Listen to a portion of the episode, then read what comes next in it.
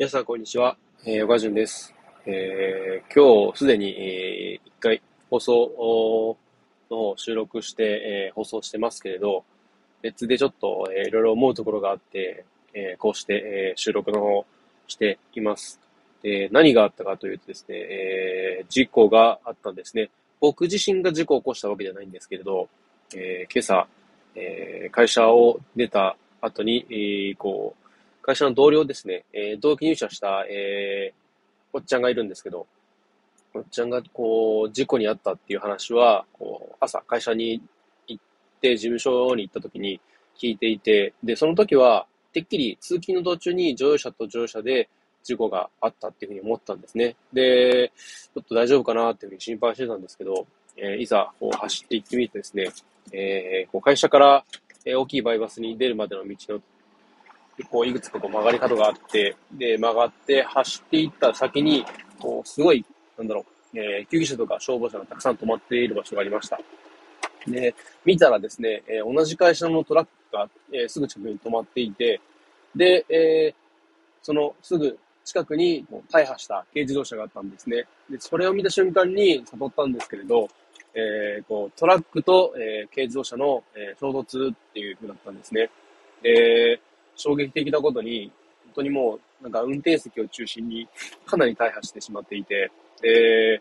えっ、ー、と、まあ、すぐ近くで救急隊員がこう、いいたんですけど、なんかもう、救急隊員が、えー、複数人、こう、担架の周りで囲んでいて、で、一人の救急隊員がもう心臓マッサージをしていた。もう、それを見た瞬間に、こう、戦慄してしまって、で、たまたまなんですけど、今日僕はですね、えー、ちょっと朝寝坊してしまって、で、遅れて会社に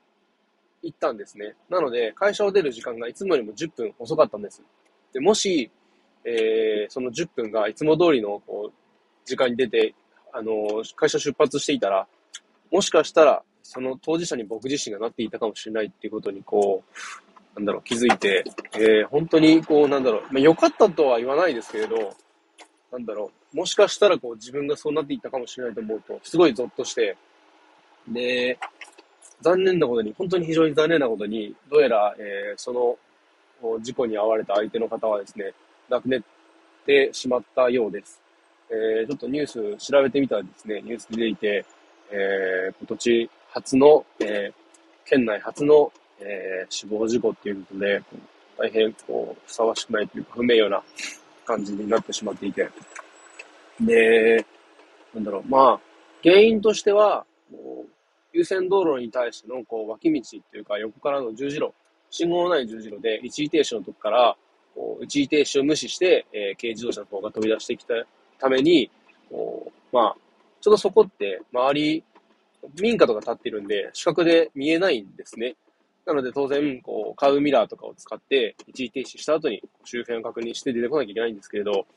それを無視して飛び出してきて、えー、止まれずにトラックと軽自動車が衝突したみたいで、で、当然こう一時停止無視はいけないし、まあ、火がどこにあるとかって話したらこう元も子もないんであれなんですけど、正直、なんだろう、こう、避けようにもしょ、なんかこう、避けようがないと言ったらあれですけど、で、下手すれば、そう、自分がなっていたかもしれないし、こう、もっとスピードを落としていれば、こう、もうちょっと軽症に進んだかもしれないし、なんかいろいろ考えることあったんですけど、とはいえ結局のところ、なんだろう、こう、かもしれないをこ、えー、心かけていても、なんかこう、事故とかって何でもそうですけど、絶対になんか100%を防ぎきる方法ってないんですよね。で、そもそもの話になってくるんですけれど、免許っていうのは、こう、なんだろう、何のためのものかっていうと、えー、本来ですね、えー、本来禁止されていることを特別に許可しますよっていう証が免許証なんですね。なので、えー、運転している方、免許証を持っている方が、えー、こう、普段何気なくやっているこの運転っていう行動はですね、本来法律で禁止されていることっていう、そういうこうニュアンスなんですね。で、それを、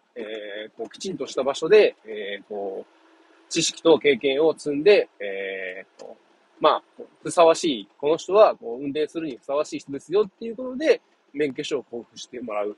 ということなので、えー、正直、こう、運転しているともう何十キロとか、高速道路と100キロとかスピード出るわけですよね。で、自分よりも大きい車体を動かしていて、特にまあトラックとかはもう本当にめちゃくちゃでかい車体を動かしているわけなんですけど、当然それって、なんだろう、こう、人間の、えー、こう、扱える範囲を大きくこうオーバーしてるというか、あの、自分自身の体だけだったら、こう目の前にこう距離感がつかめるというか、で、目のこう、なんだろう、動体視力的なものも追いつくんですけど、速度的にも大きさ的にも人間が扱える範疇を超えていて、それでも、えー、それを、まあ、こう、安全に扱うための、あのー、なんだろう、勉強するっていうことで、自動車学校に通って、免許証を、まあ、取得してっていうふうで、で、今一度、こう、運転という、こう、この仕事を、なんだろう、考え直す必要があるなっていうふうに思って、で、しっかり考え直して自分と向き合っていかなきゃいけないし、で、この先ですね、なおのことなんですけど、こう、この仕事をずっと続けていくのは難しいというか危険だなっていうふうにも思いました。今後きっと、えー、自動運転とかが発達してきて、ドライバーの需要性が減っていくとは思うんですけど、ただやっぱりどうしても難しい部分の方も多いと思うんですよね。こうどうしても信号の関係だったりだとか、えー、飛び出してくる人に対してのこう、避けきれなかったりとかそういうのもありますし、で、完全な自動運転っていうのは、こう、まあ、すぐには来ないと思っています。で、ある程度進んできて、えー、なんだろう、こう、自動運転、今なんか段階レベル1からレベル4とかってありますけど、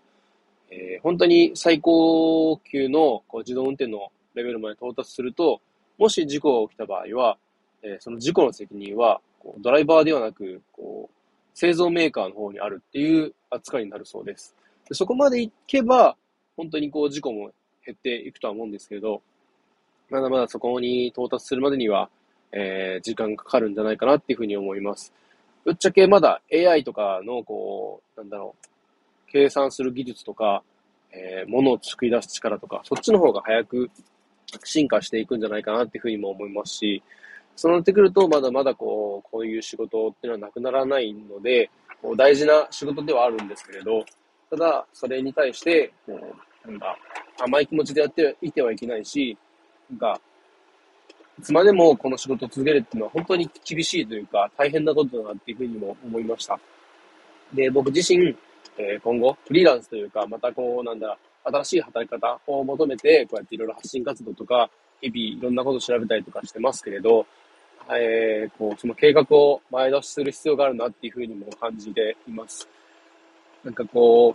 う、もし、えー、自分が事故を起こしてしまって、それが相手方がこう亡くなってしまったみたいな話になってしまったら、正直、なんかこう、その後運転できるかどうかもわかんないですし、なんかこう、それこそ、えー、PTSD のように、ハンドルを握ったらなんかこう、当時の瞬間がフラッシュバックしてしまって、まともに運転できないみたいな、そういうことになりかねないですよね。やっぱそうやって、そういうそのシーンを経験してしまうというか、そういうのもあって、本当に危険な仕事だなって改めて、えー、再認識しました。で、まあ、多くのこう日本にはトラックドライバー、えー、いますけれど、えー、改めてこう、なんだろう、お互いに注意し合っていかなきゃいけないなっていうふうにも思います。で、やっぱそんな中で、こう、なんか、過去に、えー、たまたま、こう、免許取ってすぐの頃に、えー、コンビニかどっかで長くなったトラックのうんちゃんに、えー、話をして、えー、言われた言葉があるんですけれど、こう、ある程度覚悟をした上で仕事をしていると。で、この常にトラックドライバーは、こう、殺すか殺されるかっていう考えでやってるっていうふうに話していたことを思い出して、本当にその通りだなっていうふうに改めて思います。なので、本当に今後気をつけていきたいですし、えー、この放送を聞いている、えー、ドライバーの方はですね、ぜひとも、えー、改めてこう自分の日々の運転っていうのを振り返ってみてほしいと思います。で、運転者に限らずですけれども、歩行者として、えー、歩道を歩いている時とかですね、もしかしたら、えー、車が突っ込んでくるかもしれない。えー、飲酒運転の、えー、人が、えー、運転する車なのかもしれないし、えー、運転してる方が、こう、持病の発作で、こう、なんだろう、こう、コントロールを失って突っ込んでくるかもしれないし、